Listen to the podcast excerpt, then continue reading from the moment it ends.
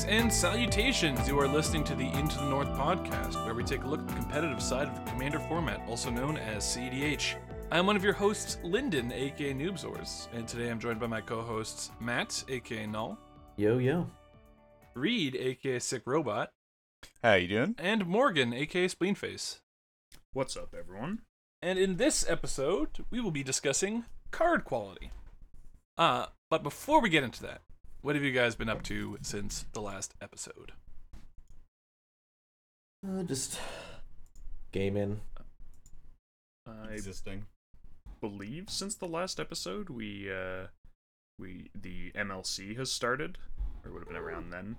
Um, and and Reed's already already clowned on us once, so that's uh, Off to the that's races. fun. Nice. I almost I almost climbed on you twice, but uh, unfortunately Ian had to have the uh, uh what was it?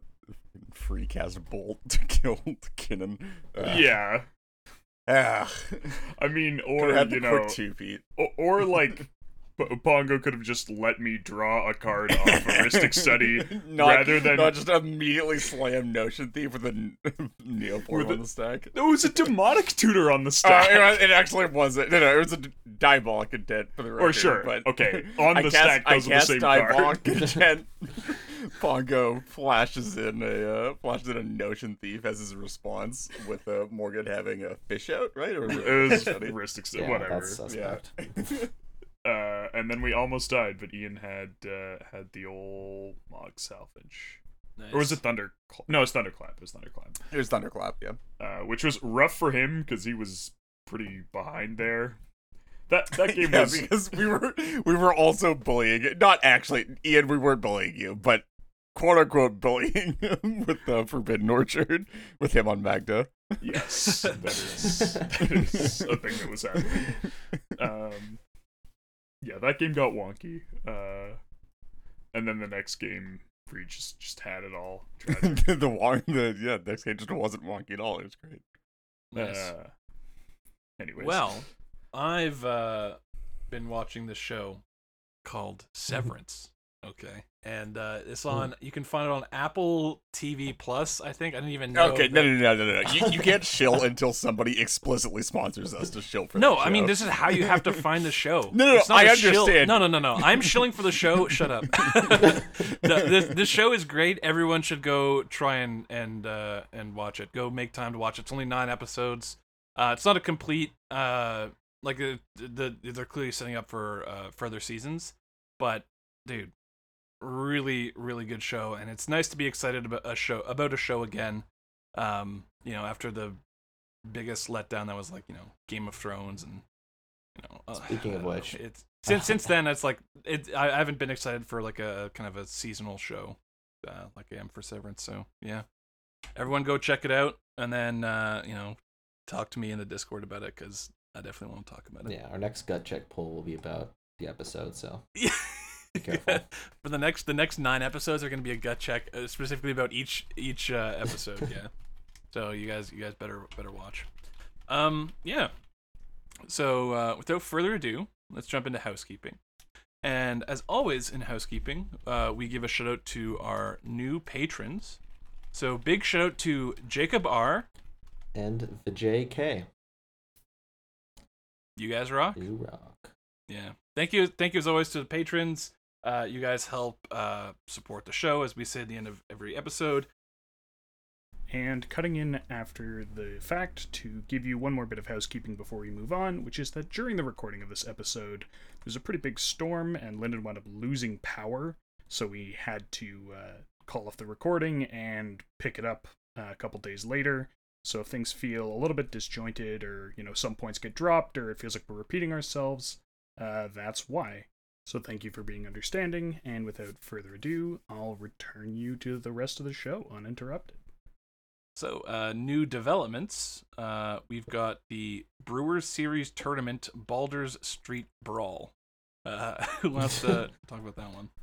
Yeah, sure. Uh, so this is coming up on, I believe, June the 10th, but I will just confirm that very quickly. Uh, yes, June the 10th. Oh, sorry, June the 11th. Signups close on June the 10th uh, on the r slash competitive EDH Discord.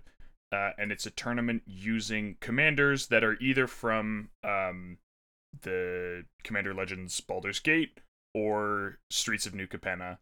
Um, and so that'll be really interesting to see, you know, people with all their their spicy new brews with their spicy new commanders. Uh, I'm definitely planning on entering. Um, I don't know about anyone else, but um, yeah, maybe it'll uh, maybe it'll give me the impetus to actually finally put together Rocco. You was know, like is I've Rafi- Raffine was Streets of New Capenna, right? yeah, Yeah. yeah. Yeah. Yeah. Okay. I'm, I'm like I don't know. half More, giving cons- away the strategy. I, I'm honestly half considering just going like full memes and just building something that no one expects. Dude, someone's got to Um, play a background. Like, Yeah. So, so- that'd oh, a sick. back. I, I was thinking we need a you need a control, dude. Some someone has someone should just be sent into the, the tournament with Thrasios Tymna, man. Come on. No, no, you can't. That's the whole No. I know they, they that should be oh, one Oh, sure. person. You just want to. yeah, yeah, You just want to see how. You gotta you gotta you know compare for everything else. That's No, no, no. Here's here's the real. If you really want to punish people, like you know, being being clever and trying new stuff, it's just Cody. That's Yeah. the, yeah. we, we, we need we need we, we're we're, try, we're not trying to ruin the tournament, man. we just want a uh, you know some a threshold or sorry a, a benchmark for uh, what they should perform, not ruin everyone's weekend. and to Uh, no one's surprise, they all fell definitely- under the benchmark. Yeah. there's there's definitely some cool stuff. I I I think probably the best choices or the best picks for people are probably going to be like I think it's like Raffine, Rocco, and then probably Gale plus Scion of Halaster. I've said this before. I don't know if I've said this on the podcast, but it takes it takes like a couple months now for new spoilers and new sets to feel like real magic cards to me. So you're you're listing all these names, and I'm like, Mm. "Ah, these are all custom cards, man. These are Well, real no, magic so you cards. know yet. You know two out of you know. Rocco, you know Raffine. Um, it's the Gale Scion of it's the it's it's the uh you can instance make sorceries out of your bin and sorceries make Oh, instants yeah, out of yeah, your yeah, bin, and then Scion of Halaster is the black background that. It's whenever you would draw a card or draw your first card each turn. Instead, you look at the top two, put one in your bin, and then draw a card. okay. oh, So you just like it's actually just a Is really Rocco good- Rocco's the uh, black Naya deck. Yeah, one, what does right? that uh yeah yeah, yeah. Yeah, okay. Two, three? The commanders. No. So the so the background's two. Two. The commander's three. So it's a great curve, Yeah. and then you just have like a bunch of really good one card win That's what I cons in the deck because is, like, they any any tutor can just be great. they really want you to be curving your background into your commander. Like they're well costed. It's cool design. I'm I'm just kind of curious um what the new rule is going to be for the the Abzan guy, Myrkul Lord of, Lord of Bones. Mm. Uh, because as it's written, you can make an enchantment token copy of an instant or sorcery.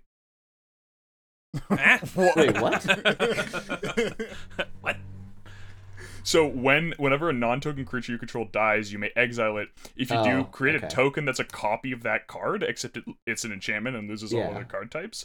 So if you have like either an MDFC where the front is an instant or sorcery, or like Yeah. a manifested uh, instant or sorcery, you make a Oh. token that's a copy of that card, except it's an enchantment. Oopsie.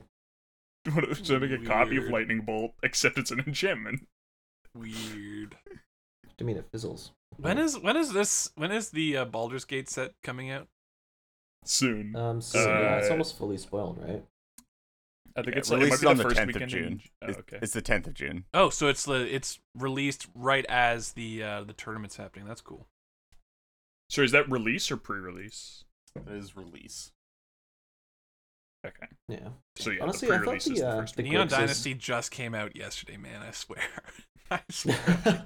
yeah, no, check no, checks out, checks out. um, Like I swear, I don't know. Even a couple of years ago, we weren't just getting like secret layers every week, but now it's like we are. I don't know. Oh no, Yeah, we definitely- there's- yeah, the the, it's the pace of content release has certainly increased by a ton recently. dude. Spo- this, the perpetual spoiler season is is it's not it's not hell. It's just purgatory. You know, it's uh, you're every day you're logging onto Discord and seeing it's like oh another spoiler for a set that's like I, I thought we were still when is the next set coming? Like it's just ugh, it's too much, man. It's too much. Um, but yeah, uh, let's get into the main topic of the show, which, uh, as I said earlier, is card quality. Now, it's kind of a broad topic, right? I mean, we're not really answering any particular question about card quality. We're just talking about card quality. Uh, so that's kind of what we're gonna try with this this episode because we we were kind of planning the show and uh, you know we're like okay card quality. This is, there's some interesting stuff to talk about here, but like there's no real main uh kind of like thesis that we're we're trying to like push or or kind of work towards. It's kind of just let's have a discussion about what you know each of us thinks card quality is and how it's impactful and you know see where that takes us so yeah let's uh let's start off with the kind of you know big question which is what is card quality Yeah, yeah I think open the floor Sure. I, I think this is uh, a term that gets thrown around a lot with a few different meanings in a few different contexts, um, and that sometimes creates confusion in terms of what people mean. Um, so I think generally, uh, cards that have high card quality um, will have uh, high impact on the game state, uh, a decent level of flexibility, and are easy to access, which usually just means they're easy to cast. Um, but you know, it can also, um, in in the context of other cards, can also mean they're easy to find, or they can be recurred, or or things like that. Um, but obviously, uh, there's sort of two senses in which we can look at this, um, and we'll I think we'll get into that a little bit uh, later. i mean maybe we should get into them now because i think they're going to be necessary for how i define card quality sure. want to at least touch on them a bit Sure. So I guess uh, there, there's two sorts of ways of looking at it. One is um, a, a narrow context in which you're you're evaluating the card sort of very specifically in you know the deck it's in, in the types of game states that deck is looking to achieve, um, and sort of how it's going to be uh, on average in in that sort of situation. So this means that cards that, for example, synergize really strongly with your commander, but maybe aren't good on their own, uh, would be a much high would have a much higher card quality in a narrow context than they would in a broad context. And in a broad context, you're looking at uh, cards that are just often good. They don't super depend on what your opponents have going on, what you have going on.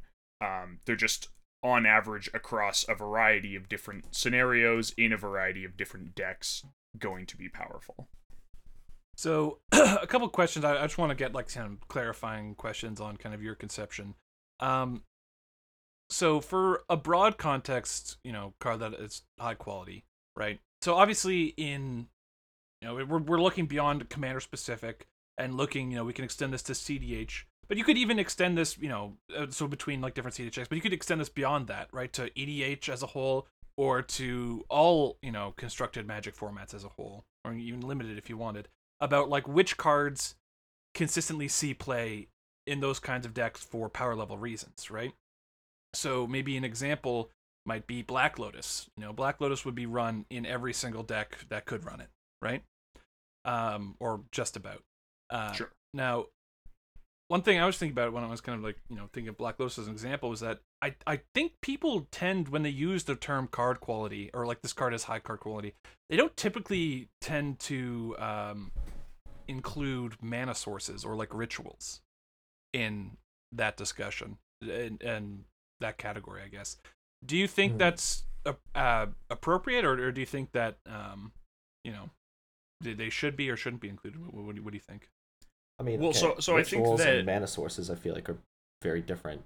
Well, like I mean, it could be like Black Lotus or Sol Ring, right? Like that, that that's kind of you know, like I don't think do do people say that Sol Ring is a high quality card? Would you say or?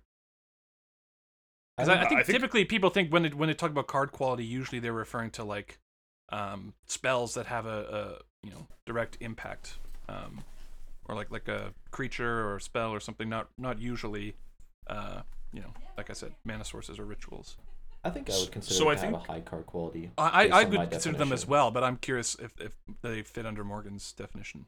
Uh, I, I would say I would say yes because while obviously like things like mana sources tend to fall off, like there's always you know someone in every discussion about Sol Ring, there's someone who will say like, oh well, top decking it on turn eight when you're hellbent sucks, as as if that's like at, so that is true. I'm not gonna like deny that that's true, but I think that um the vast majority of the time when you're drawing a card like Sol Ring and even more a card like Black Lotus, um, in in most assumed contexts, those cards will be useful. Sol Ring less so. It makes colorless mana and it costs mana to play, so it's not quite as easy. Uh, it's not quite as easy to just pass or like just you know play it in a turn that you were already going to do something. Whereas Black Lotus like only increases your options if you cast it. Um, so I would say that like that yes they have decently high card quality, but not necessarily the highest card quality because there are a bunch of times where they will be redundant or like a card like Sol Ring in particular, you know, sort of curves awkwardly. And if we look at other mana rocks, I mean, I, I would say Mana Crypt probably has much higher card quality on average than Sol Ring, just because Yeah. it's That's it's always reason. free to or You're it's free to weave your own, in you know, colored mana to cast it. yeah. Um and then uh like I think the the life loss being relevant is a much less frequently is much less frequently a relevant uh factor. Um and and yeah, I th- uh, so I would say yes powerful mana sources would I would say do have high card quality even though they're relatively low on flexibility. I think in most contexts they have high impact and if they're cheap high access. so uh, kind of maybe maybe I was also thinking about this as you were talking. Um, the term of a deck having a lot of air versus a lot of substance is Mhm. that kind of a um, just the same kind of discussion on card quality with you know different terms? Because you know you you could say that this deck with Black Lotus and all these rituals has a lot of air, right? Um, and then that'd be like, well, is, is it is that basically saying it's lacking card quality, or is that like? I know, think it depends on the context. Uh, again, like your deck has a lot of air, but no, those kind of airy cards have no particular synergy with your commander or whatever the, the context is. Then definitely low card quality. But otherwise, like if there are contexts, then absolutely. because maybe maybe it's right to frame the kind of these kind of uh, the mana sources or rituals they're maybe they don't have necessarily high card quality themselves but they increase the card quality of cards that they let you cast something like that because Uh, right? Because they're they're if you, if you're you know a deck full of Black Lotuses doesn't have high card quality, right? But Black Lotus into um Chan- uh, Chandra four in like you know limited or constructed or something on turn one is quite strong, right? So like you've Sure, increased the card quality of or the, the the impact of Chandra by using this Black Lotus on it. So it's like it only is card quality or it's only high card quality when it's in combination with something else, maybe. Well, well. So what I would say is that, um, I would say that that is is abstracted into the impact of a card like Black Lotus, where the impact of Black Lotus is often you're casting an incredibly powerful spell very far ahead of curve. So that that is a high impact. Now, obviously, you then have to say, okay, but in a lot of situations, I won't be doing that. If I top deck it when it's hellbent, it's very when I'm hellbent, it's very low impact. If I already have five lands in my mono red deck, it's probably pretty low impact. Um, so I think like a card like Black Lotus, I wouldn't say has you know super high card quality, and I think you know if you look at if you put a ton of cards in a deck, a ton of cards like Black Lotus in a deck, you would start to see a problem at a certain point. Now, like, would I run eight of them in my CEDH deck? Like, yeah, probably I would.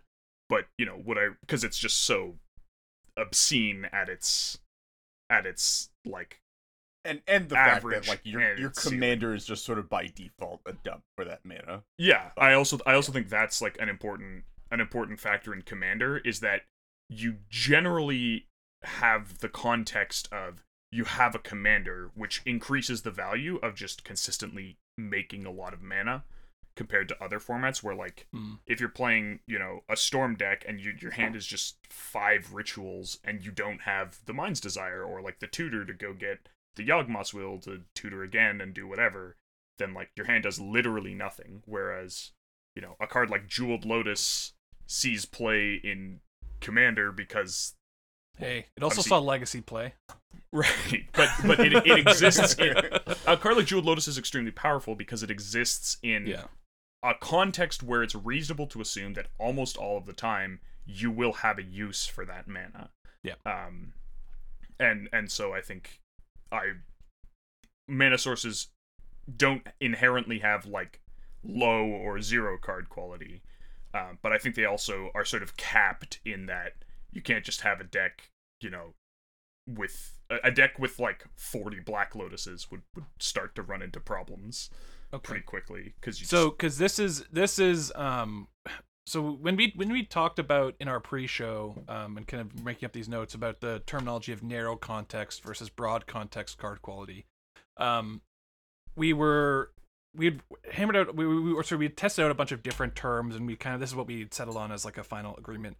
But um, what you're talking about with Black Lotus, uh, kind of sounds like because to me my the way I conceptualize card quality, and I can kind of get into this uh, a bit more in a second, but it's very context dependent, and it's it's dependent on your not just like the format you're playing or your commander. Like it's it's it can matter all the way down to like you know what cards have been previously in the deck, assuming you're building like a deck from uh, like one card at a time, right? Like the first Black Lotus you add, like the first land you add has extremely high card quality, and then as you're adding additional copies, uh, the next copy has lower and lower and lower card quality.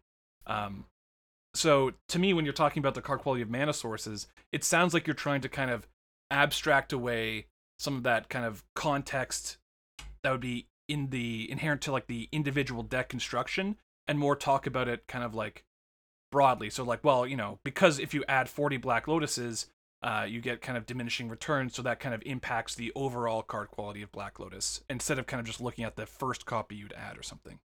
Yeah, Is that I guess what. I, yeah, I think the way I would put it is that I would say the more assumptions you have to make, and the less sort of regular those assumptions are. Um, sorry, the like in order for a card to be good, you need to assume certain things about the conditions. And because like no card does anything on its own, right? Like any Yep. spell, if you don't have the mana to cast it, Street Wraith, I don't know. but whatever. Um, Sure, but that that doesn't do anything No, unless you're drawing into Yeah. the, unless the card you draw off it is useful, right?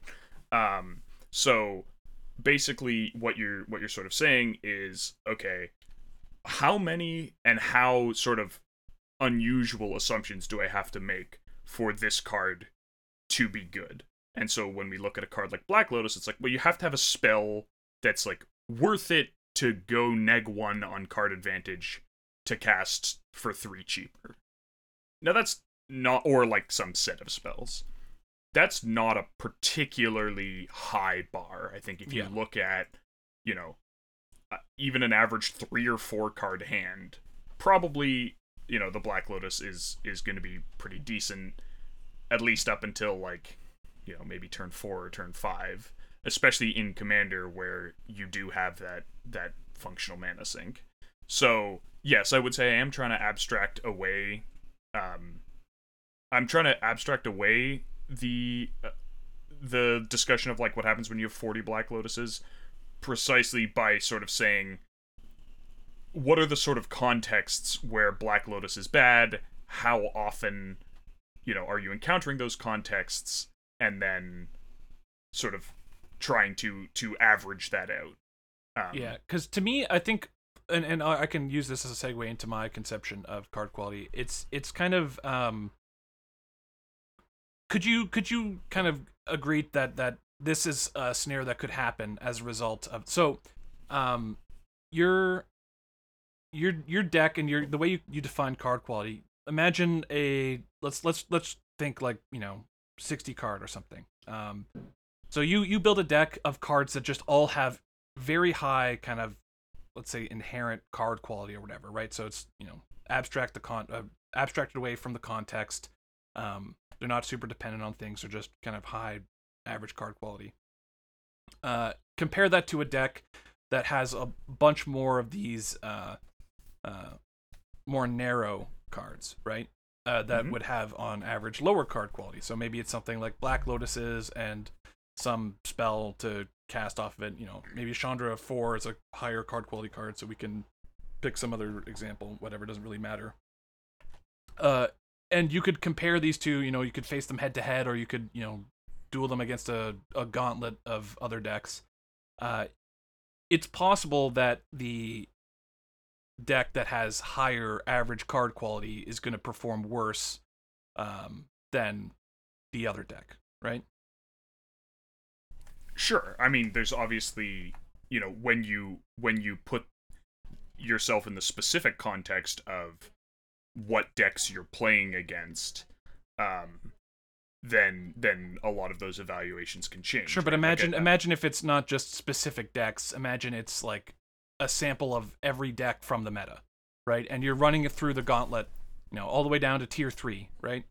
Uh, you could you could, according to your definitions, because you're talking more about the specific cards and not how they kind of interact as a whole.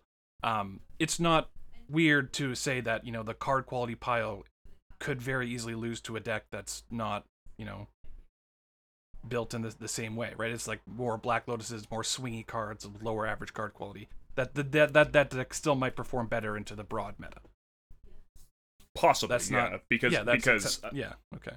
I, So I think then- I think you, when you say I think a good word that we haven't touched on is like you you said the word swingy, and I think that that um, is also like uh, when we're talking about broad context, we're talking about cards that like gener like high qual high card quality in a broad context. We're talking about cards that are like pretty good in a lot of situations. Well, well, we're Right, so, so- what we were kind of we were pre-show we were using the we were talking about distributions, right? sure. Um, so if if the distribution is like over every single possible gameplay context for a card, right? So it's like this is what the the power level of the card when it has you know in this very specific game state, and you do that across every single possible game state. Um, if the power level is very like concentrated around you know a, a similar level, then you know it might be like a, a more narrow distribution.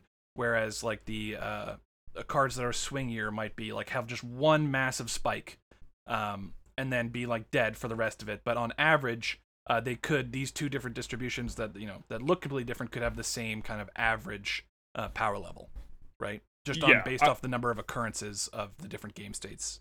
Yeah, I would say you probably want to weight the like you want to weight the game states by sort of how likely they are yeah yeah yeah, to, yeah, to certainly. exist. But but yes, I would I would agree with that. Yeah. Yeah, I would Um, even say to a certain point when like the context just gets too narrow, card quality becomes like even less important, basically, right? Like I think card quality like is the great. broad concept of card Yeah. quality. Yeah. I think it's a, I think it's an important concept to consider, um, like generally speaking when building a deck. But when you know, let's just say I narrow my context down to like Magda, and I'm comparing the card quality of each dwarf. It's like that's not particularly meaningful for to evaluate those cards with with that. type. I disagree, and so this this can kind of segue me into the into my conception of card quality, which is I and and pre-show or like when we were kind of working out whether or not we want to discuss this topic, um, I was a bit hesitant because at least the way I kind of view card quality, I think is kind of inherently uninteresting. Um, I think Morgan's view or Morgan's view is more the norm and how people normally do it. But to me, it's like card quality is uh, a, a card as you're building a deck from you know from scratch right and let's say you've got a particular idea or, or theme or something that you're trying to meet this deck so my commander is magda and i want to make it as strong as possible um the deck should be 99 cards that are the highest card quality. Like or that that's basically how i define card quality which is the cards that would make the optimized list for the particular idea that you're going for you know so they meet whatever stipulations you have.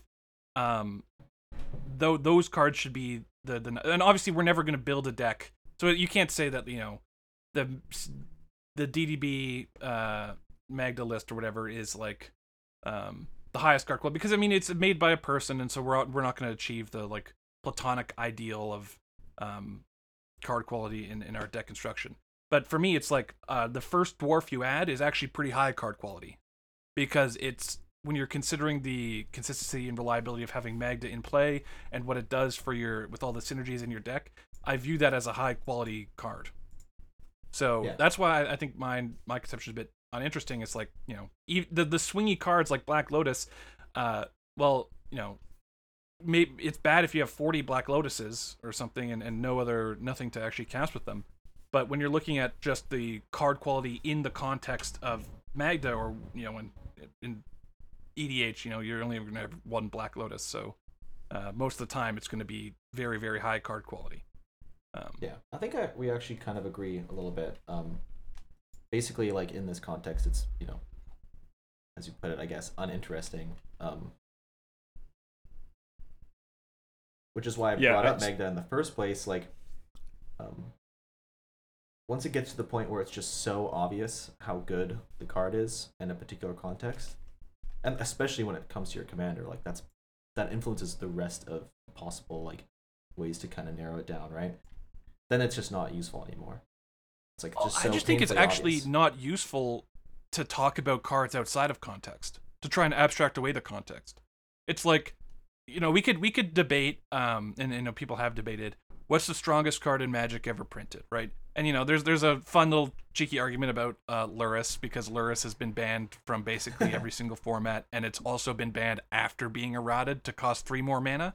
So, uh, yeah, it's like you know that could maybe be the strongest one of the strongest magic cards ever printed um but Lurrus is only powerful when you consider the context that it requires to to build it right? Like you have to build you have to do certain concessions to build a Lurrus deck. So if you're looking at Lurrus in the abstract it's like uh okay well this card if it can't be my companion then it's just it's kind of stinky. Well, it's not stinky but it's like it's not it's not as good but you know it's, it's not terrible either. But uh yeah, you, you need the context to kind of really evaluate the card. Talking about a card independent of context, like, yeah, Oko is a great card, kind of more or less independent of context, but it's still better and worse. It still fluctuates depending on the deck it's in, right? So, like, you, you should still, it's possible that even though Oko is like one of the best cards ever, that, you know, in your, what, let's say mono white deck, the next white drop, uh, the next, uh, you know, cheap white creature is going to be better than Oko because of the context. Like it just doesn't to me it doesn't make sense to ignore context when evaluating cards. So, so yeah, th- this is why I think I, I this is why I was sort of trying to come up with a definition that doesn't say we're ignoring context because yeah, obviously, it you know in a true vacuum, no magic card does anything. yeah, no, no, no, no. So, But- but I'm, but, I'm more saying there's no point in looking even in the broader context. It's no, there's no point in saying you know abrupt decay unless you're t- dealing with like bans, right? Unless you're trying to manage something like uh, I want to ban this card because it's too prevalent in a bunch of decks and it's leading to like same gameplay patterns across a bunch of different decks, or maybe the power level is too high or something for the format that we're trying to curate. But like, who cares that Oko is like a strong card overall? What I care about it is whether or not it's strong in the deck that I'm trying to make. So yeah, I actually I actually agree somewhat that I think the concept of broad card quality isn't actually a particularly useful one. Um which I think is sort of seeing as I think that is what people mean when they say card quality. Um and it is used. I think that's sort of why I wanted to talk about it because I think I think at least to a degree you're right that um a lot of hay is actually made about card quality that that maybe doesn't make a lot of sense you know when we when we start to think about it um putting you know putting cards that are like just generically good but making your deck you know slower and more clunky um in order to do it like sure you're not you're not actually making anything better um by doing that Yeah. and and and so I, I I guess I would say your conception of card quality is is useful but not particularly interesting Yeah. and the the broad context I think is interesting but not not particularly Yeah, useful. exactly. It, it's Um, it's a fun it's a fun conversation topic to talk about what the strongest magic card ever printed was, or if Oko is better than Lurrus.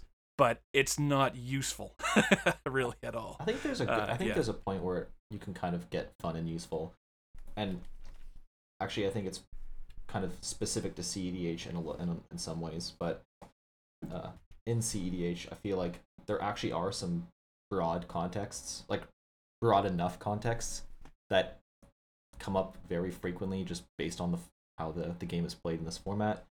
Um, where and every deck basically needs to compete in these contexts. So like an example is um, I think a very common context is someone's trying to win and another player has open mana. Like there were cards that like are very good in that particular context, and that's a pretty broad context. And I think most decks basically have to play to that game. But Um, you even then you're still you're still when you're evaluating a card for your deck, right? You're saying what are the common contexts that I'm going to run into and is this card going to be good in them? So some Yeah, cards like- certainly are good across in multiple decks because they they are just kind of independently good in these contexts and aren't actively synergistic with your commander or something. But even then you're still just doing the same thing, which is looking at your commander and your strategy and still you're, you're still performing the evaluation with all the other contexts and not just looking at that uh, more broad context. Right? Like e- even when you're in order to make it useful you have to still uh, incorporate the more uh, narrow context around your individual deck or your personal meta or whatever. Hmm. um Well, I guess it saves you from literally looking at every single card every single time you want to make a new deck. yeah. No there, there's there's certainly some shorthands right? Like you, you can make a, a a short list of cards that are you know common players.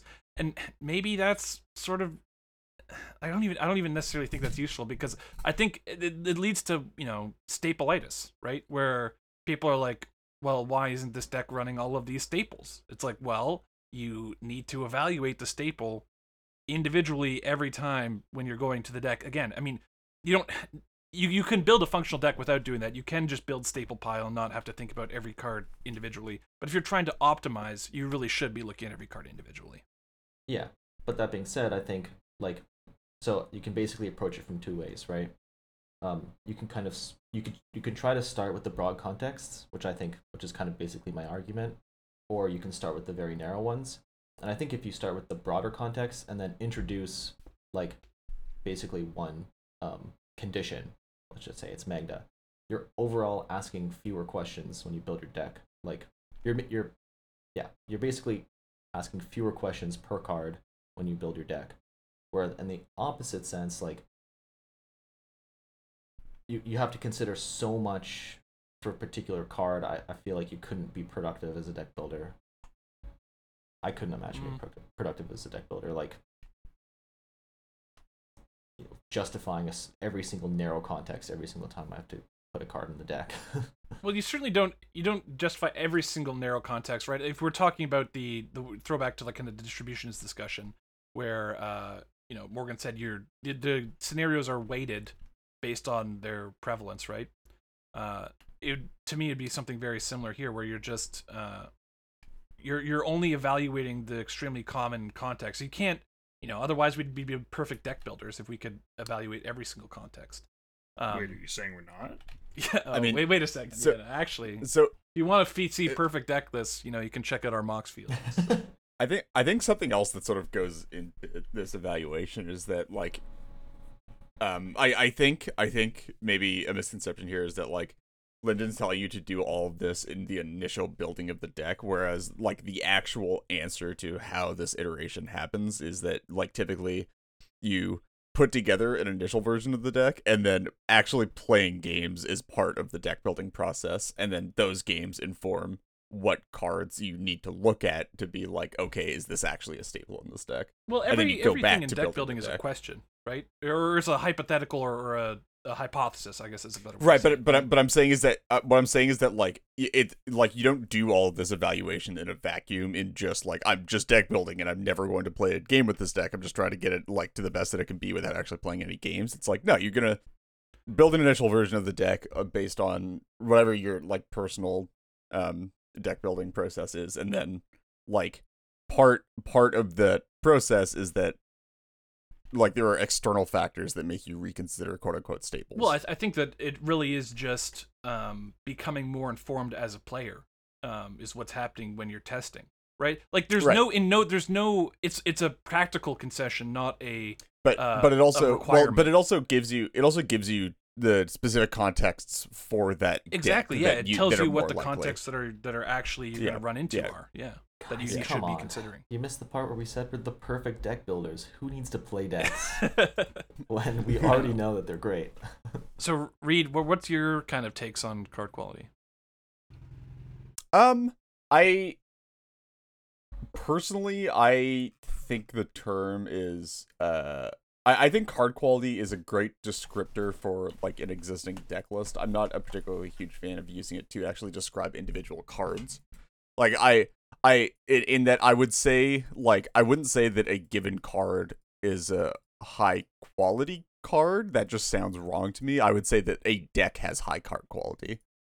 So that that's actually kind of interesting because I was I was also thinking about because to me every deck should be a card quality pile. It should be the highest possible card quality um, Mm. within your its So, constraints, like I said earlier. But one thing that I was thinking about, you know, what really differentiates because you know, I can I understand what someone means about oh I've got this card quality pile. I know exactly what they mean, right? Even though that doesn't align with my definition necessarily. Yeah. and what so, I think like, that is is I think I- it's just yeah. it means that their their card quality all it's talking about is the distribution, the shape of the distribution for the card quality within their deck, right? So a card quality pile is uh, a very kind of more uh, consistent, narrow distribution, right?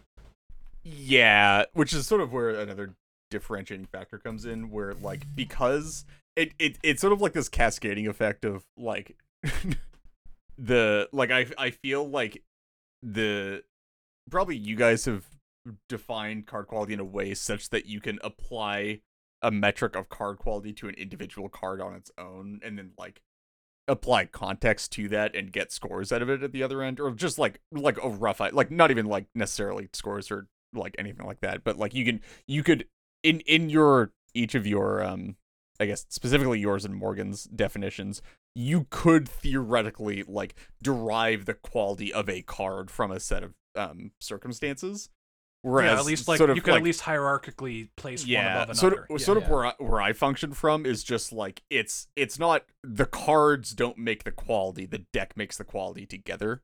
Um, which means that like I I don't really have the same view of like every deck is a high card quality deck because it's more like for me it's like well the card quality of a deck is like more like less about like the individual well this card is powerful in like this deck this card is powerful in this deck this card is powerful in this deck and it's more about like just if you just draw like any of these cards at like in like any reasonable situation just like how applicable is it? Like are, are you actually like willing to cast this card? Can you cast this card? Does it like put you ahead in game plan? Um rather than like specific synergies. So like like a deck full of card draw ramp removal and like a very limited win con package is a high card quality deck to me whereas like a deck that heavily relies on synergies for its cards to actually do things would not be a high card quality deck to me But so that's that doesn't seem sound necessarily different. It just sounds like very similar to what Morgan was describing. um Right. It just it, you just said that it, it only applies to the entire deck though. I, I do kind of want to like I want to get a bit of like ship of Theseus on you here and like yeah sure. What's up? how do you like if if the deck is what has high card quality and none of the cards Yeah. like you start plucking away individual cards from the deck at what point Right. like you eventually you- you're you're taking away things that are high card quality and that are giving the deck the high card quality right? Right and then it stops being high card quality when you take those cards out of it. Yeah, like so if then I, those I cards take, are I the high card high card high card quality cards. In that deck yes but you don't If that think makes and- and so you don't think that's they're those they're kind of like those are the kind of cards that people would call high core high core oh my god this is a tongue twister high card quality in other decks right? Like you start taking out um so you said it's uh ramp card draw Uh, interaction th- those were mostly just examples but like just i mean like, those are good that- broad categories well no no right? th- that, i was sort of describing what i would call a high card quality deck um which like the prototypical example of is obviously like Thrasios Tymna, but um so if you took all the counter spells out of that deck is it high card quality? Uh yeah i mean it, it could still be high card card quality sure. It like depends on what you're replacing them with right? Like it's just a 80 card deck or 90 card deck or whatever. Sure, yeah, fine. It's still high card quality. You can basically strip most of this stuff out of like it's it's hard when you're like not replacing What what it is with what is anything, right? when what have you removed? So what what is left that isn't a high card quality pile? So obviously if it's just completely non-functional, right? If you take out all the lands, Yeah, the yeah, deck's- like the lands it ceases. Well, no, no, I wouldn't. If you took all the lands out of a Thrasios Tymna deck, I wouldn't call that not high card quality. I would call it not a deck. yeah, I mean that's that's certainly fair. Wait, I, Reed, Uh, I'm curious. Under your definition, are yeah. are mana dorks generally high card quality? Uh, no, I, I, I think, uh, I think probably uh ramp would reduce card quality in general. Um, yeah, actually, probably saying ramp during that initial um descriptor of a deck was probably a bad idea. But g- yeah, for the most part, like I wouldn't call um ramp high card quality. Like for the most part, here I'll I'll give you a much much more narrow definition. That's It's so like insane to me. a hard that quality is also insane to me. high, Matt, yeah. yeah, a high. Like- I in in my opinion, a high card quality deck is a deck where basically a large number of your cards produce two for ones or greater. Okay, that feels way too. But almost nothing produces two for ones in. So like yeah, like but but like the CDH equivalent of a two for one, like it produces value outside of itself. Um, in Okay, but Wait. then you're then how does yeah, I, I don't know. like it, it produces it produces so like abstract? it produces, like, like, you're, you're, card you're in- like losing advantage forest through the outside of itself. here. so what do you mean by outside? Um, so like so like most interaction is low card quality. Uh, yeah. So th- this is where like the my internal definition gets a bit weird in that like I I wouldn't call interaction high card quality, but I would call it like required for a deck to function. What? like I I I think that like you like card quality and the goodness of a deck are probably separate where like you can have a very high card quality deck that sucks because it doesn't play a lot of the cards that you just need to play in order to be competitive in CDH. Is this finally the episode that gets Lyndon and I agreeing that Reed's take is whack? yeah, no, but that, that was your take as well, Morgan, Wait, right? ha- Because I'd said the. No, no, no. That's not Hang not your take identically, but you, you're, you, we, Morgan we'd kind of agreed that um, you can have a deck that has high card quality that's less powerful than the more synergistic build, right? And then we kind of uh, said that it was like Yeah, a- like, that- I- that I that's not agree with the- that That's conclusion. not the I agree with part that that's whack about conclusion, Reed's take. Yeah, yeah. there you go. Are you, are you, what, what, what, what do you think is whack? Like the specifically? whack part is that the interaction is, Is that it's quality. it's low card quality? It's just necessary for it to function Yeah. or be a deck. I think is Yeah. uh, No, that is interaction being yeah no no there, there, there's there is I find a lot of Reed's takes on this particular subject to be actually completely whack. Yeah, b- because it's also because I don't really like I I don't really use like card quality is a term like internally when I'm describing things. I mean, I think I think that's something Okay, that we've so kind of like pointed mana- out that that card quality is like you can define it and like it's just not it's not a particularly useful term, right? It's not it's not a very informative term. You're not going to get a Yeah, lot out of that- it, yeah. That that's sort of like yeah, it, it's sort of where I end up with it where like I know a card quality deck when I see it and I'll call it that, but it's more really more of a descriptor than like a okay. like it's a descriptive term rather than a prescriptive term and i really don't use it in a productive manner when i'm actually discussing card evaluation or deck Okay. evaluation with people tr- try this. Try this on for size. I think actually a lot of the problem with the usage of the term card quality is that like people have often used it to mean the sort of broad context uh card quality like Reed's example of a high card quality deck is like Thrasios Tymna um and when that discourse was being developed that deck was also just really good right like like Thrasios Tymna mid-range was really good and Yeah. it had what people generally agree to be high card quality and so now people use high card quality like with the implication that that means it's good and that's not necessarily true like i'm not saying threat system Yeah. mid range is a bad deck but like at the time it You know, often I think at the time it was arguably like some some variant of Thrasios Tymna was almost certainly the best deck.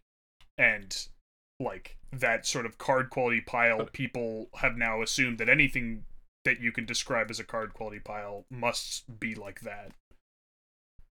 But I also think that like people have been calling things card quality piles way before Thrasios Tymna. It's not like this is a new term that's exclusive to CDH, right? People have been using applying the same term to decks for a lot longer than you know CDH has been around.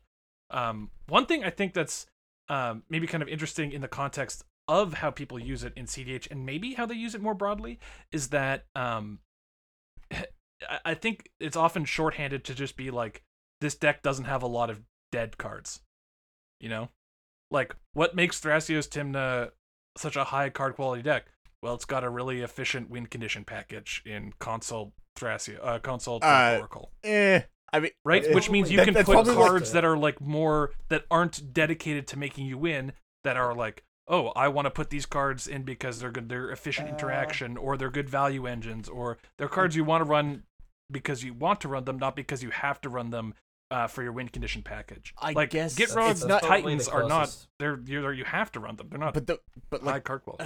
I don't know that it's like sort of I I I don't like use it like yeah it has like efficient win cons so you can use that space for other stuff because like every like almost every color has like card efficient win cons that it can play that like make space for card quality like But I mean, also, I think one of the things is that the efficient win cons in this case also happen to not be like terrible, right? Like, I mean, but, and also like, some decks, okay, and, and often lots also- of decks you are also running play, like, more, Kinnan Monolith or Isochron Reversal Dramatic Reversal or but those, like- they're also less colors, which means you have less options to choose from for your high quality cards, right? No, I think he's saying like as your win con in Thrasios Tymna. no no no But yeah but I oh, like I I, wouldn't see, I, I, wouldn't see. say But that. then, but but Kinnan and Basalt are less high card quality than I mean- Consult, right? okay well, no no we're not getting into Uh, this uh, discussion sorry, we're, we're no, not. no, I think, but I think it's I- an irrelevant discussion because, like, if the other ninety-six cards are the same, it's still roughly the same card quality. No, like, uh, uh, unless sure, like- sure. I wouldn't say that the deck is suddenly not a card quality pile because you're running Kinnan Basalt, but I mean, I think it also helps with Thoracle that you are running very few dead cards because you know. Right, but Kinnan Basalt runs the same amount of dead cards, is what I'm saying. Like it, like I don't, I don't like defining the card qualityness of a pile by the win cons. Like that's not. It's it's all the Well, I- cards that's what- surrounding. that wasn't win no, what I I thought was it was the the number of dead But, cards yeah. involved in the win con. Like, Kinnan Basalt isn't aren't isn't like much better or worse in terms of card quality than than Oracle Consult. But like if you're cards in the running if you're running sure. like an Alluren chain that has like where you're playing like a five or six card package that wins you the game with a recruiter Like or Vannifar is a whatever, good example, like, yeah. then that's lower card quality and it's purely just about the amount of cards really it's about the amount of cards that you can't replace without uh like you can't replace with a card that doesn't have a similar effect like you can replace mana drain with Yeah. a removal spell or another tutor or whatever and the deck still functions like you can replace thoracle with labman or jace sure but like that's a similar effect and with the titans and gitrog yeah obviously if they printed better shufflers then you'd play those but you can't replace Yeah. them with like the next removal spell or the next tutor like the deck straight up just ceases to function Yeah. I, well, and so this is this is again this isn't necessarily how I view card quality. Or, I, I think this is just might be how people kind of use the term. Um, and and again, you know, I think I mentioned earlier, but people aren't you know using the term and and defining everything super rigorously and then coming to common ground when they're talking about. it. It's like that's not how communication works, right? People use terms and there's kind of like a nebulous meaning that's derived from you know how people interpret it as a collective or whatever right and i think that's you know part of how people are using it which is just you know more or less referring to the amount of dead cards in the deck and then um also partially you know how many colors your deck has because then you get access to more cards to kind of you know instead of just running lightning bolts if you're in mono red you can run uh actual good removal spells just as an example I think I would make a slight cha- uh, alteration to your wording. Like rather than saying the fewest dead cards, I'd probably say the most active cards. Slight difference. to me it's like same uh, difference right i i actually Yeah. i i do think there is a distinction there When you think about it as the few dead cards, you're kind of like vacuuming the card. Where when you say it kind of the most active cards, then you're also kind of taking into account the synergy a little bit. I, It's- it's, like, I also very I think subtle. calling Okay, like it, sure. fewest dead cards is also kind of a binary distinction. Like a card is either dead or it's not, whereas most active is more of a gradient. Where like dead cards are obviously the least active, but there's still nuance in cards that aren't dead that can be more or less active. But it, this feels like we're just substituting active. If we're trying to talk about the gradients of how active a card is, it just feels like we're substituting in the word active for card quality, which is just like a circular definition at that point, right? Well, ac- active like relates a bit more to the game in a playstyle way than quality does, right? Like you can like active is more of an intuitive word, at least in my mind, than quality. I, I think it's probably a better term, certainly, you know, in the context of looking at a game of Magic and a card being active. You know, that that, that you know certainly makes sense and and uh, as a better term to use than card quality. But I feel like the term card quality and active are serving the same purpose here, even if active is you know a better descriptor. Yeah, agreed. Um, but yeah, uh, so that was Reed's point. Matt, did you have any um, differences, or where do you kind of fall on this card quality alignment chart? Honestly, saying the most active cards in your in your deck is probably the closest you'll get to what my actual um, thought of it is. Um, I, I would say basically like I'd probably go more into active and basically say like there's a bunch of you know kind of mini games in a game of CDH like you know your opening hand, choosing your opening hand, Mhm. um, your first couple turns trying to combo, like, you know, being in a stacks board, like, you know, those very probable outcomes in a game where um, you would basically judge your card as being active um, in all these all- in all these different scenarios. Isn't this kind of like quadrant theory? I've heard this before from like I think it was like a I heard this on the command zone years ago, and they were referencing like I think some pro player who had um, outlined this theory about like opening hand, early game, mid game, late game, or or like I when you're or, or when you you're behind ahead it. at parity or something like that. Um, which is yeah, Yeah, and the and even the plethora of like minute little Yeah. scenarios, like the opponent to your left has more mana or has open mana, and you're trying to combo, basically, right? Um, and I think you know you obviously can't like gather and consider all of these contexts, but you can take you know extremely large portions, and I think that's where most people intuitive intuitively derive quality, and it's like you know in the vast large portions, like especially you know choosing your opening hand, like you can very easily attribute quality to how well a card works that way. That's why ramp is so. That's why I think ramp is high quality because your opening hand is like such an important part of um, the game. Such a like yeah. So these as far as c- contributing to your win, it's like one of the biggest. these pieces of it. scenarios or micro games are all weighted. Then right, you're you're weighting different things differently, right? Yeah. Yeah. Yeah. And it could depend on the deck, which is obviously unique to CEDH because you get a starting set. Of So then, would you say because you would say a card is more or less active? Um, you know, as a depending on the the you know, you could say one card is more active than another, um, based off how the kind of all these different scenarios weighted, you know, for whatever they should be weighted. Um, how how Yeah. active it is in each of these. So you could you could kind of do that. You could uh I yeah so. okay so then like we're I think I do basically in agreement I on. I think our definitions of card quality basically. Yeah. Right Nice. on. So now that we now that we've laid everyone's individual definitions, uh, let's talk about how important card quality is. Uh, I guess you know we we've defined it. Let's let's is it applicable? And I feel like we've already sort of answered this in saying that um, the way that people use it, at least I think uh, you know most of us are on the same page that the way people use it is not uh, not very useful. Um, but if we're using our own definitions of card quality, how important is it? Uh, so I'll start with myself. I think card quality is the most important thing because you know I think every deck should be trying to maximize its card quality. Um, every deck should be a card quality pile of the highest quality cards possible. Um, so yeah, it's quite important. Um, but how useful is it to consider card quality as people broadly put it?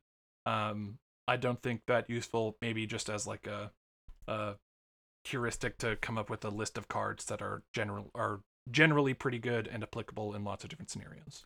I yeah. Oh, sorry, go ahead. I can uh, I can go next, I suppose. Um, I think I largely agree. I would just add, and I've I've already mentioned this, uh, that it's also pretty important to be like an, an efficient deck builder because then you don't have to reconsider the you know the, the whole pool of cards again.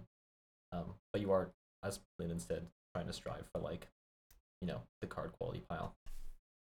Mm-hmm. Morgan Reed.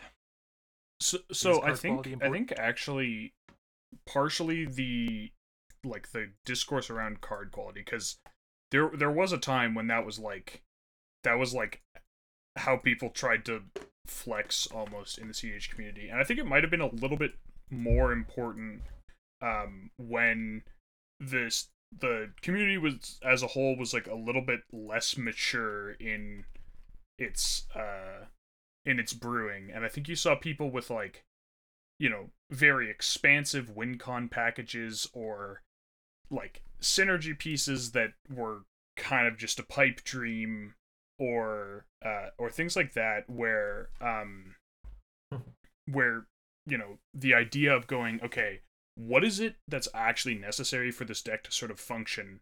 And then the rest you know you can replace with stuff that's easy to use you know more interaction more tutors and card draw and ramp and things like that um were that was an important step that had to happen i think if you look at cdh decks circa 2015 there are a lot of cards in there that you go like that that can't be right um or maybe maybe earlier but you know not that long ago and i think it's become a little bit less relevant as these heuristics are now like more ingrained. People understand like, okay, how do I build my WinCon package?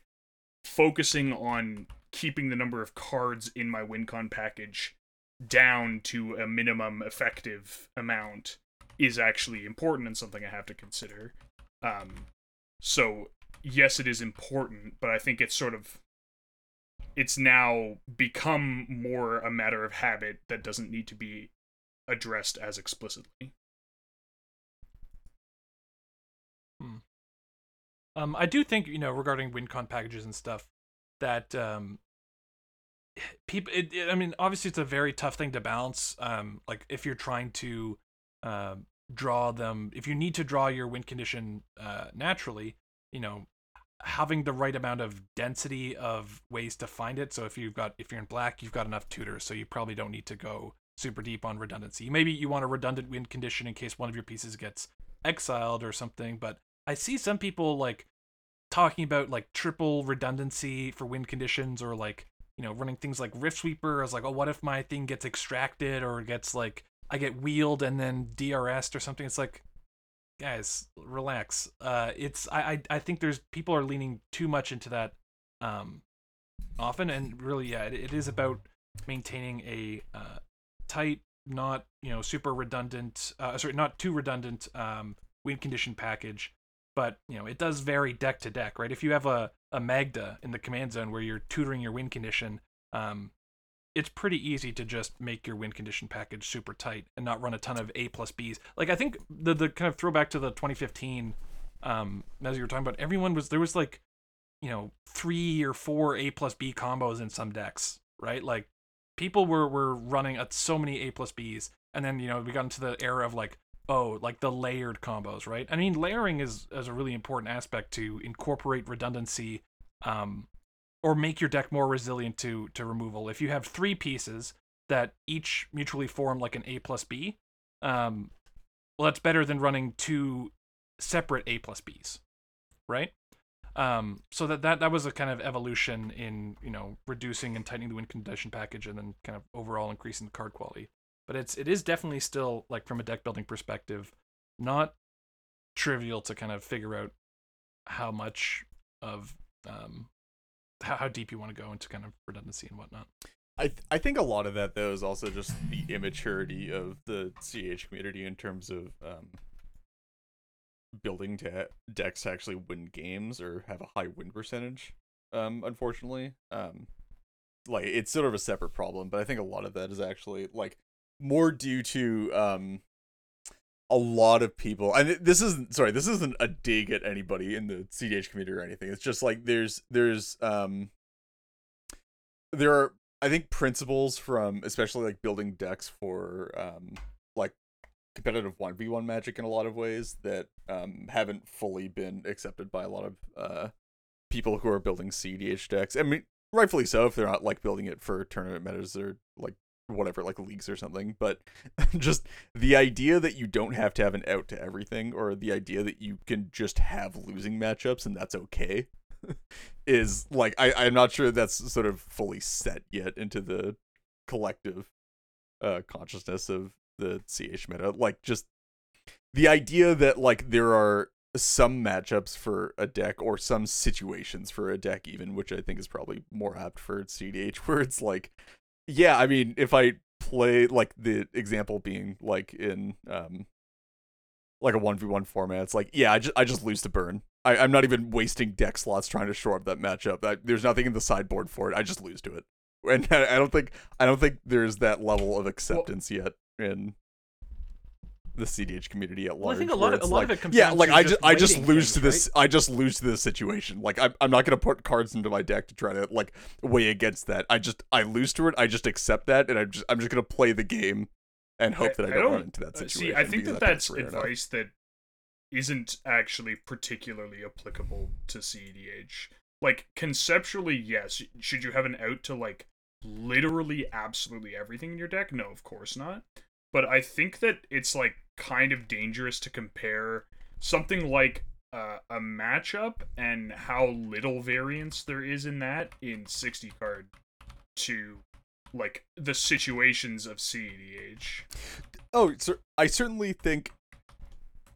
I certainly think that there's a larger window of playable cards in CDH in terms of like there's there's there's more there's more wiggle room for including like silver bullets and cars that are uh, good in um, specific situations just to get yourself out of them. But I like I do think that like a lot of the community is still at a point of like, yeah, and I need an out to this, and I need an out to this, and what if I get wheeled and then Well, well like, so I think in in, peace in is played, CDH, like- it's less like about matchups and more about yeah specific well situations. that, that's that that's what I was that's what I address. that's what I was yeah. saying is that like it doesn't it doesn't tra- like the matchup stuff doesn't transfer directly, but it's sort of like it, it's similar in the way that like you can have sort of a set of common situations that come up in a set of like uncommon situations, and sometimes you just sort of have to concede that some of the unconscious uncommon situations you just lose to. Yeah, like a stacks piece plus Sylvan Safekeeper. You know, not many people are running uh, board wipes, or at least people are running less board wipes now than they used to years ago. Um, so you know that's a situation that you know you won't be able to address in your deck potentially, and you know that sucks. But uh, if you if that's something you're not going to run into all that often, then you shouldn't be putting in cards uh, specifically for that. But you know if that is something that you run into often, or you're like Could you I want to target creature decks, um, you know, then run? Deluge. You know. I play with Reed, so Oh my god. oh yeah. be yeah. Um. Cool. So we've talked about broad context and narrow context card quality. Um, but what about kind of just more other generic contexts? Um, in terms of card quality, is there anything else worth discussing here?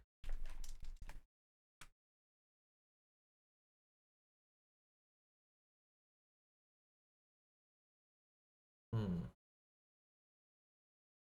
I mean, we Take can we can cut this because I feel like some of this stuff was probably touched on. Yeah. Um. But what about card quality in my ad nauseam deck? Okay, so I've reduced the CMC down to total CMC down to five. Okay, I only have ad nauseam. No, no, no, no, six. Right? You need the ad nauseam. I can draw my whole deck. Yeah, you need you need the you need the mana bond. It's six because it's ad bond. Yeah. Yeah.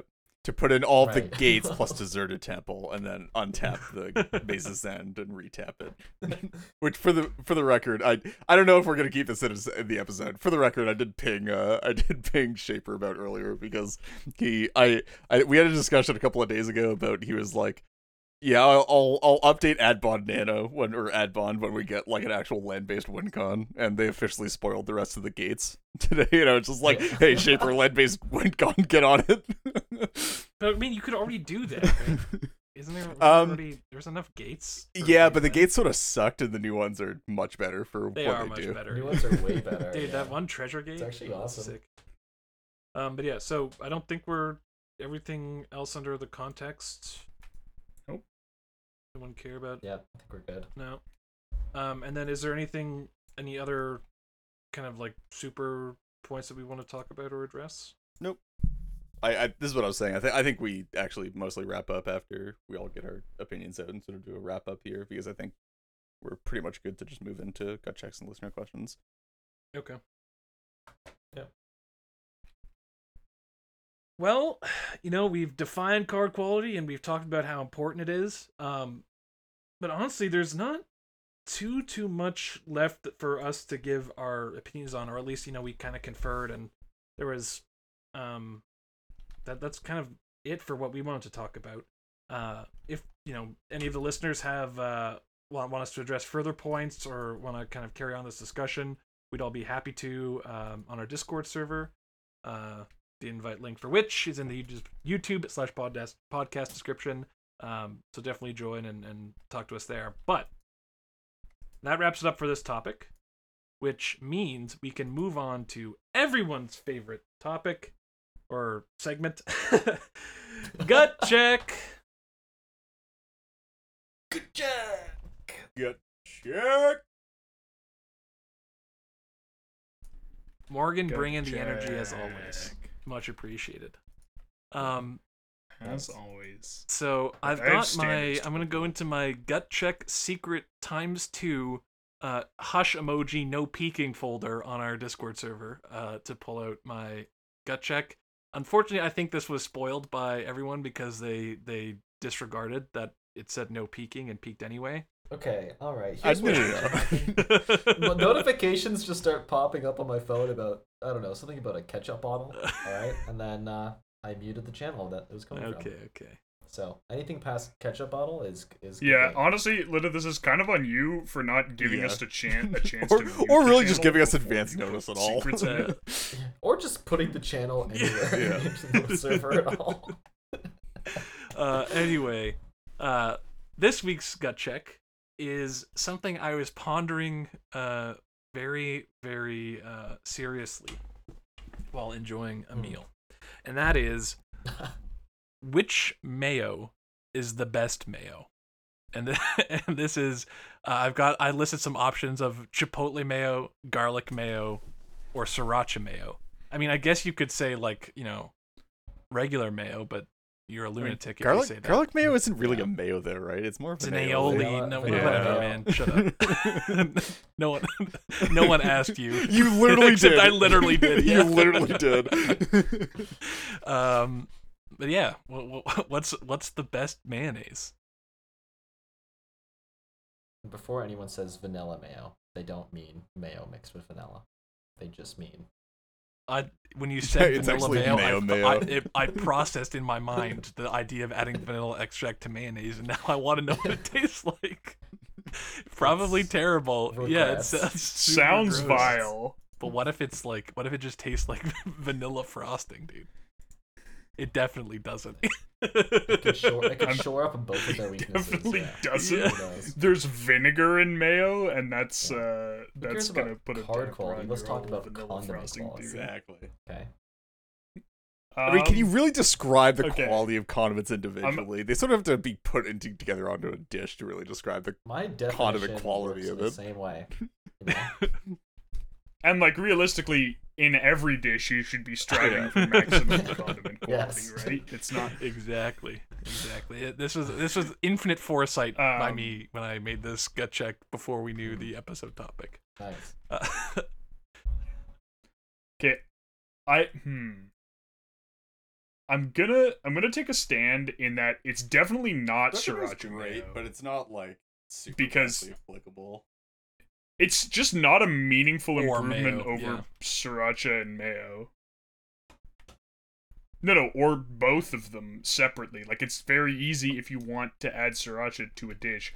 Whereas like if you want to add chipotle, that's like Yeah, you yeah. have to do No, that I, when I you're agree. cooking it, I agree right? with what you're saying. I'm picking up what you're putting down. So I guess I'll I guess I'll go with chipotle. I No. I think I to s- choose strictly from those options. No, you can pick whatever think- mayo you want. Yeah. Yeah, good. I think I'll go. I was about to no, say yo, I, that's I- good. I think That's I think good. I'm I think I'm going bougie with a truffle aioli, aka truffle garlic mayo. Jesus, you Yeah. guys. All right, I'm going mustard mayo. Mustard Oh, mayo. No, no, that's Really? good. Yeah, some Dijon mustard with the mayonnaise. No, no, no, no. It's Just different. put It lightens mustard it up, on it. dude. It lightens it up, dude. m- No, no, but I'm saying you could just put Yeah, mustard but and you, you mayonnaise. don't. yeah, Some, it's it's like you could just put raw garlic and and and mayonnaise on a thing, but you don't want to bite into the raw You could garlic. Just put sriracha and No, but- on a sandwich. Right, but wait, but you don't want to bite into a sandwich with mayonnaise. No, and I'm saying that the mustard mustard, the mustard, when it's all clumped together, and not mixed in with the mayonnaise, it can be too strong for you. What you're what you're going for. Certainly. Oh Just don't. Uh shit, dude. I, I thought I was confident going in. I was like, you know, I, I was actually a bit torn. I was I was, I was like chipotle mayo, garlic mayo. I I kind of like both of these. Um, ah, but dude, truffle mayo and and mustard mayo. That's that's that's some. I wasn't prepared. Didn't even put it on the list. C- I Can we? prepared. Do you do you consider burger sauce a mayo derivative? Heck is burger sauce? Like the classic, like pickle juice Like- plus mustard plus ketchup. Oh, Big plus Mac, Big. Mac sauce. No, it's just it's just that's just the general burger sauce. Yeah, Sauce of Is that a mayo? No. it has mayo in it. uh, okay, if it has mayo in it, then then sure, right? Then it's like a type of. Oh, actually, actually, that's a good question. See, when that's does it I'm stop saying. becoming yeah, a mayo, exactly. right? Like- Th- this How is what the question was. Uh, When yeah, yeah. stop Shit, back to the ship of Theseus. of How many? How much mayonnaise can you remove and still have it be a mayo? Um. Okay. You know, I, I've I've dilly dallied long enough. This is this is the content our I, listeners. I'm putting my. Fa- I'm, I'm just. I'm gonna go and, and say the truffle mayo as well. That shit. That shit is divine. Okay. What is this? Okay, I'm I'm I'm differentiating truffle aioli and truffle mayo though in the Sure. Then I'll and go with Discord. whatever you said. A- aioli. Oh my The, the god. truffle aioli. I'm stealing it. That's fine. That's allowed in gut Just check. Uh. I know Reed is going to be upset Yeah, because it's- he wants dude, to pull it, total- and all of us totally- have different it's- answers. It's totally allowed if you're boring. But listen, I'm Okay, I'm trying to so- win gut checks. You know, we were we, we've been tallying our I, gut I'm pretty sure you've already lo- you've lost yourself gut checks for like the next two years at least. Yeah, but I'm trying. I'm trying to make a comeback, and I'm gonna pick But- the but you're winning not gonna- racehorse. but you're I'm not gonna make a I'm not gonna comeback pick if the you pick losing the same just thing as somebody else just to that be wins. different. But no, no, but if you want to win, if you, if you get if you have to make the comeback, and you do have to make the comeback, I do want to remind you. I'm gonna keep reminding you of this. You have to pick something different that people are going to agree with more. Yeah, he's got a point because now if you're already behind, scoring the same number of points as Reed every time. No, but I'm not scoring the same as him every time. I might, I might. uh It's only when I think he's he's got a winning thing, or it could be you guys. Oh wait, could no, I just. I just, no, no, hold up, Oh, hold up. So he's just the I, I just, worst no, no, kind I of just realized this is really bad because this means that I'm being cursed by Lyndon picking the same thing as me because this is an indication that I'm in the wrong. Fine, fine. Okay, this is this is this is true desperation. Okay, I, I'm Reed. That's it. I'm changing my answer. Okay, my new answer is is uh is just mayo, but I'm also gonna beg everyone who's listening to vote for my, to vote for mine so I can win the gut It's check. clout mayo. Yeah, it's clout mayo. Yeah, put that. That's that's it. Clout mayo. Okay, that's it. That's my answer. Send it. Also, if you guys going going back, go, just go vote on all my stuff again. Like go up upvote my all my answers. That would be uh, that'd be huge. Thanks. Uh, okay, moving on. Moving on. I can't Um, believe Lyndon. I can't believe Lyndon lets everyone answering the gut check polls wrong get to oh him so my much. God. Uh, I wouldn't be surprised if this is your best She- she scoring just- poll, but this clout idea is gonna wear off quickly. I, I definitely can't go back to this well. You know, I can't, I can't I can't next next episode also ask for like clout ketchup or whatever the hell I pick for the gut check. Um, also I have a tremendous advantage. I mean, we all I have a tremendous that's a advantage lie, in gut checks in terms of like I know what they're gonna be. Well, okay, that's a lie. I don't pre-plan them, but I have the opportunity to pre-plan them, and uh, You just refuse and kind of to like take that think the best answers, you know. but And because I'm trying to level the playing Wild. field, okay. Truly Um, wild. anyway, man, moving on to listener gotcha. questions. Uh, so this listener question comes to us from Slump, and Slump asks, "What criteria does it take for you to consider cutting Chrome Mox or Mox Diamond?" So I Well, I said this in the pre-show, but I feel like th- this is two so different. it is. because I think It is, I, yeah. I'm also I I think I might ah, okay. I, I I'm gonna I'm gonna make this call, and if I'm wrong, I'm wrong, but I think I'm right. I think I'm the only person on this podcast You're who has willingly cut a Mox Diamond from a CDH deck. Lol, that's definitely not true. I cut Mox Diamond from uh, several decks, and, uh, Oh, and okay, okay. friend of the show Yeah, Zach. Z Wells. I know he's listening to this episode in his car right now. Hey Zach, uh, he will attest that I've I've been shilling for him to cut Mox Diamond from Thrasios Tymna. Uh, I think Mox Oh, okay. Diamond is Well, I mean, extremely cuttable because the worst land in your hand is is often way better than the worst spell in your hand, especially from Chrome Mox to Mox Diamond directly. Um, but way people go way too light on lands. Um, like they'll they'll mulligan for their hands down to five to look for the right amount of lands. Then they'll keep a hand with Mox Diamond, and they'll they'll get like. So I'm not saying cut Mox Diamond from every CDH deck, obviously, but I'm saying there are decks, especially if you're trying to take the game long, where um, and it's not in every long game deck either, but um, where cutting Mox Diamond is generally, I think, the right move. Um, and just hitting your land drops, not going card minus if you have nothing like really strong to power out. Um, that's that's you know I, I'm definitely pro cutting Mox Diamond from decks. I mean, I think it, yeah, it's definitely important to realize Mox Diamond is only mana ramp until you miss your first land drop. And I, I think that does often sort of get lost in the discussions around it. Whereas like like Chrome Mox, if you exile a card that doesn't make mana, does mean you're up a mana for the whole game. Um, which I think leads to different uh different sorts of reasons why you might cut uh Chrome Mox.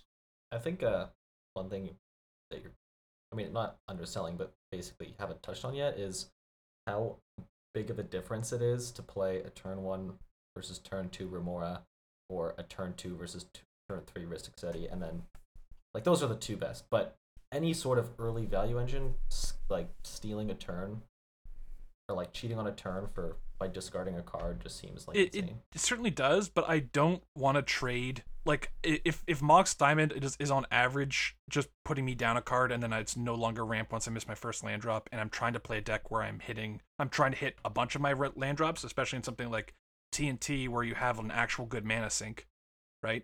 Um, then and, and if you're playing a more control-y build and not like some kind of like weird turbo build, um, then yeah, like I, I'm I'm fine to cut Mox Diamond and not put it in just for the odd case where I can draw into my turn two Rhystic Study or something. Like you already have cards that can See, I accelerate actually- you into that, like your dorks, right?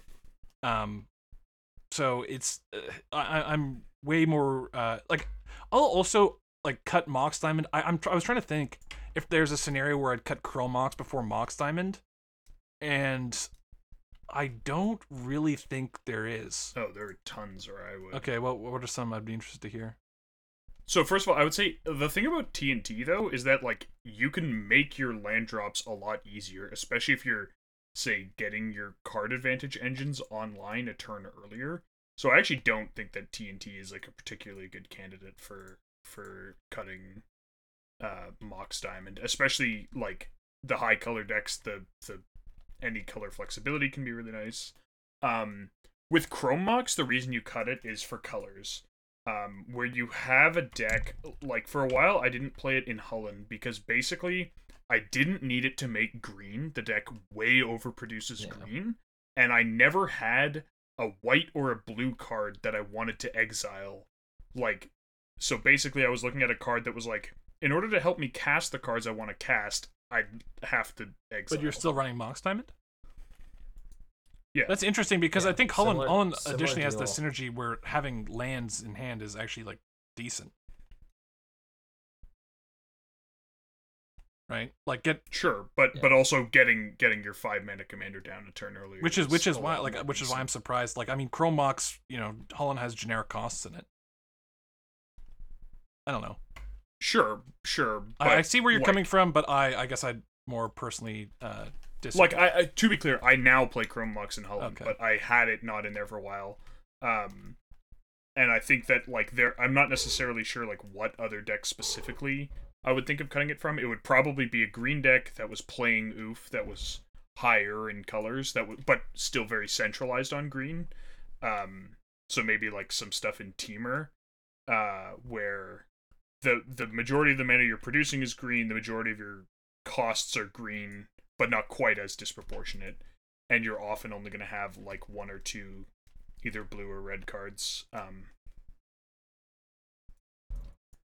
which yeah, I think just makes it it makes it like very awkward a lot of the time. And also the thing the thing with Holland is that you also like yes having extra lands in hand is good, but so is having extra dorks, right?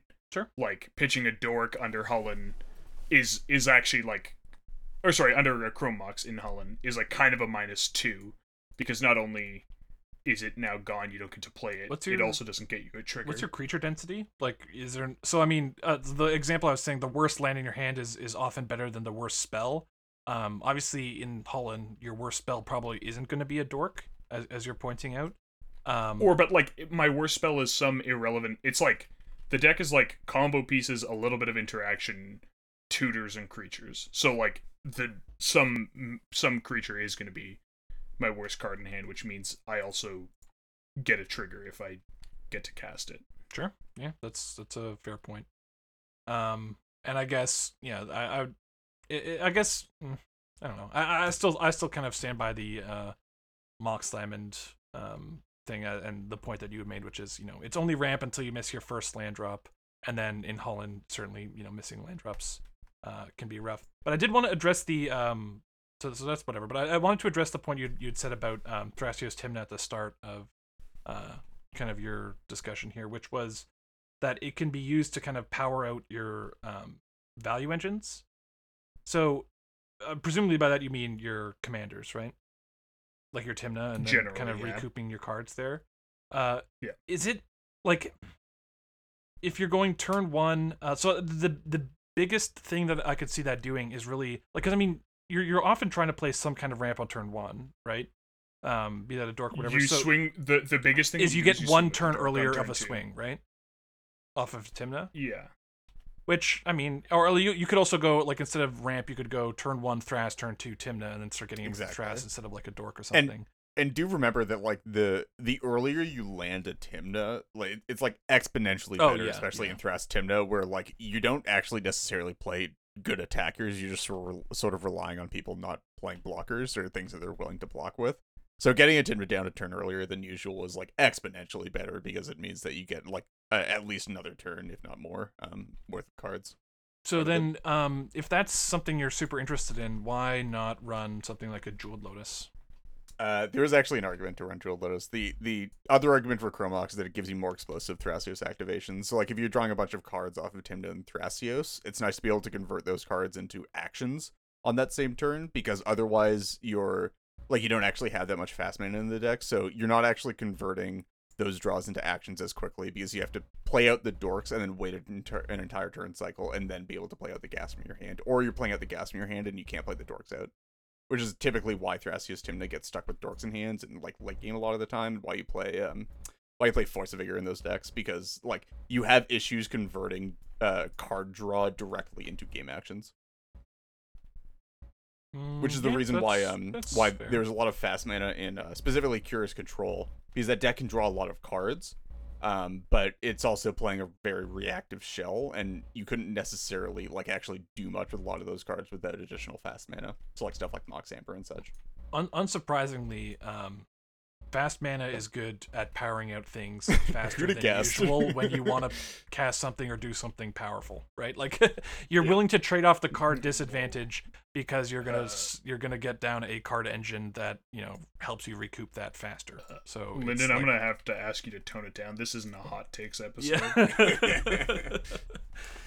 um, yeah. Um, any, any Matt? Morgan, anyone else? Or Reed, sorry. I guess Morgan, you gave your thing on Chromox Mox Diamond. No? No. Okay. Uh, well, that about wraps it up for this episode. If you guys would like to reach out to us, if you guys would like to reach us, no, it is reach out. Oh my god, it's been too long. if you guys would like to reach out to us with any questions, comments, or concerns, you can contact us on Twitter at Into the North Pod, email into the North Podcast at gmail.com, or on our Discord server, the invite link for which can be found in the description for this episode. Extra special thanks to all of our patrons who help cover the expenses for our show and allow us to work towards improving the quality of the podcast. If you too would like to become a patron, we are at patreon.com slash into North Podcast.